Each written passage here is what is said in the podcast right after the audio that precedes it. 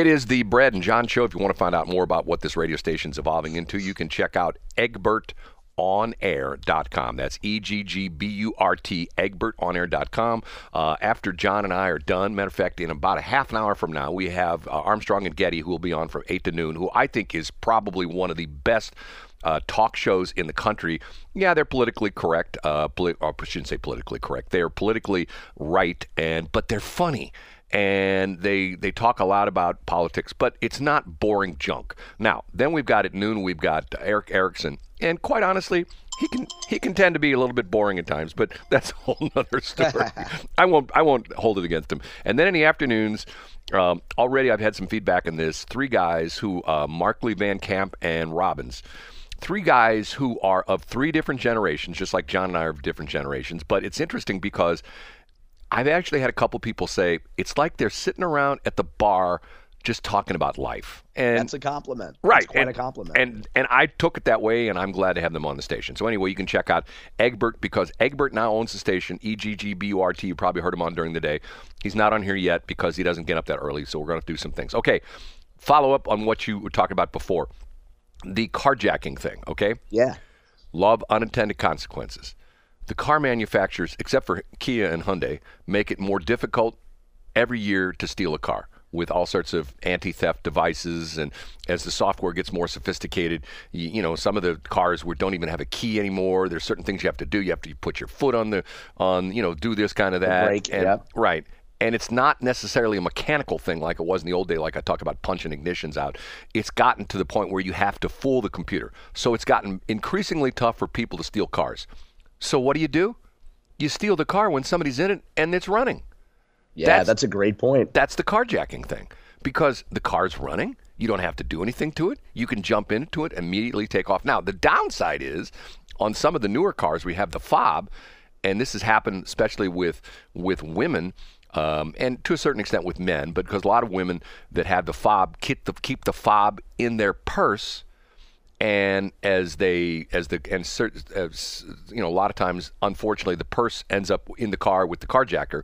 But some dudes keep their fob in their this is on the you know the not on the non-ignition switch ones where you just have the button to push. You keep your fob in your excuse me in your in your pants pocket and when you get thrown out of the car hopefully they don't shoot you um, they take off but then they can't use the car anymore because they once to turn it off they can't turn it back on because the fob doesn't Yeah. so yeah. anyway, that's crazy stuff. Okay, going back to our first break. You're on with Scott Faughn. Explain explain Scott Faughn to people who don't know who he is. Because what's interesting, even a lot of the political people in the St. Louis area, if you mention that name, I don't think a lot of people know who he is. Yeah, sure. So Scott is from uh, Poplar Bluff. Uh, he's from that area. He's from West Butler County in in Missouri. Um, and Scott started, gosh, probably called the SEMO Times for Southeast Missouri. And you know, he sold local advertisements. He had he had a successful print publication down there. And then roughly, I want to say it was um, 10 or 12 years ago, he started a print publication called the Missouri Times, which was focused on uh, capital news. And to go back a little bit further, his origins in the Missouri political world, he served as an aide to former uh, Speaker of the House or former Republican House leader Mark Richardson, who was from Poplar Bluff, Missouri. He was a state representative. So Scott was a Capitol staffer for a while. Um, and now he runs, so the Missouri Times is its own independent publication. It's best known, so Scott is an unabashed Republican, uh, and it's best known for being a very rare balance to the dominant liberal narrative coming out of Jefferson City. And that dominant liberal would be from who? The newspaper there? Well, the, the, the dominant narrative would be coming from a St. Louis Post Dispatch, Oh. a Kansas City Star, your St. Louis Public Radios, your other uh, traditional mainstream publications, which have gone from being to be clear leftward bent. I'm having a little trouble. You're dropping out a little bit there, John. Um, you there still? Yeah, I'm here. Okay. Uh, so, Scott, does he live in Jefferson City now? Or John? Or, or, or yeah, Scott. Yes, yeah, Scott's in mid Missouri. So, and and if he walks down the street in Jefferson City, do people know him? Oh yeah, yeah. I mean Scott, and the other great thing about Scott and is he has he's known for being fair to Republicans and Democrats, which is why his show has been so successful. If you watch his weekly show, usually half of his guests are prominent Democrats and half are prominent Republicans. Is and is is he the kind of guy that uh, I, I think probably in the St. Louis area, if people know his name, they probably know it from the Greitens situation, correct? Right. Because yep. he was I don't know, one of the players. What do you want to call it? He was he was one of the pieces in that puzzle, right? Yeah, I think so. And and, and the the details, of, you know, I don't I don't know them all off the top of my head. But but when the Greitens scandal came about, um, you know, Scott has been represented at times by a top Democrat lawyer, a guy named Chuck Hatfield, represented him in that case.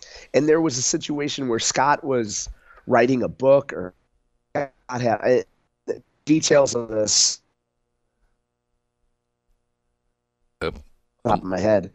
But Scott at one point was involved in the conversation between uh, uh, a woman that Greitens was involved with and her husband, and and you might remember these details better than yeah, I do. Yeah, it's the crazy thing with Moon, uh, the guy, the guy at the point. I don't know if he's there anymore or not, but you know that's that. And quite honest, I was surprised at, and I'm not, I don't bid um, bad things on other people in the radio business, but I was really surprised that he didn't get fired because they were taking the station over there was taking a lot of heat over that, you know, because if you, he was the guy who essentially surreptitiously surreptitiously recorded his ex-wife, who was the woman that Greitens was having the affair with, isn't that wasn't that right, the situation? Right. That's yeah. right. Yep, right. That's right. Because Missouri is what they call one-party consensus. Do you know? Do you know about this? Yeah. So if for, I if folks don't know, only one party needs to consent to having a conversation recorded. Which, and and in many states both parties need to be aware that the conversation is being recorded. Right, and if legally in states where they have what they call two, you know, both uh, uh, dual consensus, both parties in the conversation have to be aware they're being recorded, and you literally have to say, I, you know, I'm being, you're being recorded. Is that okay? We have that in the radio business to the point where when I call people on the air, um, years ago, this would happen where the shock jocks would call people on the air and they wouldn't tell them they were on the air, and you know, yeah, and, yeah. and now you want it when I call people, the first thing I'll say, "You're on the air. Is that okay?" And they will say no, and you say, "Okay, fine." It's been nice talking to you, or we almost yeah. didn't talk. And that's more of a professional thing, right? Well, like you, you don't want to just blindside somebody. Yeah, but you, but th- there's a rule against it now too. If you if you if you do that to somebody and you do call them on the air and you don't tell them they're on the air and let's say you would embarrass them somehow, they can. There's legal recourse through the FCC. Yeah, and if they can show that it caused some kind of harm or something. Right, right, right, right, and they can take it above and beyond for defamation or something like that. They can, you know, call an attorney and you know have you hauled into court and stuff like that. But, but still, okay. Now go back to the Scott Faughn thing. Yeah. Okay, I saw the visual, and don't take this the wrong way but it looks like he's in an antique store. What what is that crazy thing he's got set up there? Oh, that's his that's his office in Jeff City. So he has for folks who haven't seen it, and you can find the link if you go to johncommerce.com today, or you can go to YouTube and look up this week in Missouri politics. If you click on uh, the tab that says live or the one that says streams, that's where that's where any live broadcast is archived. But Scott has a really cool office in Jeff City, and it's filled with political memorabilia. So you know, old buttons from. Uh, you know, Kit Bond and old signs from Tom Eagleton, or and then a number of our current representatives uh, have their signs up too. So it's it's like so. Brad points out that it might look like an antique store, which is true. It's just filled with political regalia. Scott has been kind enough from the first day that I wrote my book. Scott has has really been um, an advocate of of telling folks about my book, and he has my book on display. So it's just a lot of things that have a, a little something to do with Missouri politics. Interesting. Okay. Um, do you have anything? Uh, I've got a couple things I want to talk about, which we haven't. And by the way, uh, we're doing this show. This is day three.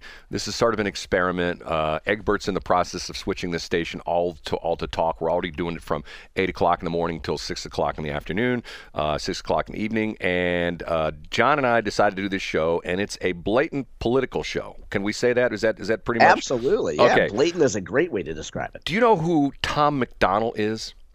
I don't. Okay, let's let's let's hold off on that one. Okay, I heard something something yesterday. I take little notes, and I did this when I was on with Shelly all the time. I take notes as I'm driving around, and I put this on my phone. I heard an interesting thing yesterday. This is this guy. Have you seen this? This is a campaign called Turkey Person. Have you? Are you familiar with this? No, I'm not. Okay, if you get a chance, go to turkeyperson.com. And this guy is an ex football coach. And it's pretty interesting. And the, tur- the turkey person thing comes from the background of Thanksgiving. And it's pretty interesting. Um, and and I tell you what, I'm I'm running. You know, I ran along the first break. I tell you what, I'm going to tease this. When All we right. come back, we're going to talk about the turkey person, but a couple other things. Um, uh, Oh, oh, here, here's something I wanted to talk about for the past couple of days, and we didn't talk about it. Um, and this is an article that I read the other day. New York Times came out, this was on the 18th, so this was on Sunday.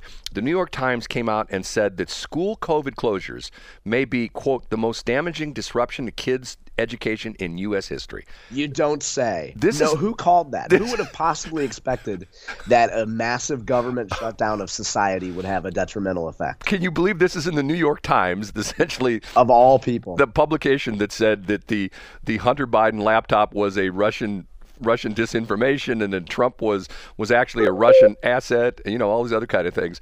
And I thought to myself, what's interesting is now Randi Weingartner, what's his name? Randi Weingarten Gartner is that you know who I'm talking about? She's the yeah, president. she's the, the head of the teachers union. Right.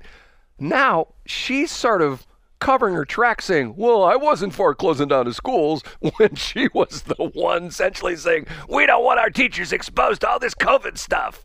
I'm yeah, going like mm, unbelievable. Man, And you know what? The the great Senator Eric Schmitt from our state of Missouri, our junior senator, pointed this out in a tweet the other day, and essentially said,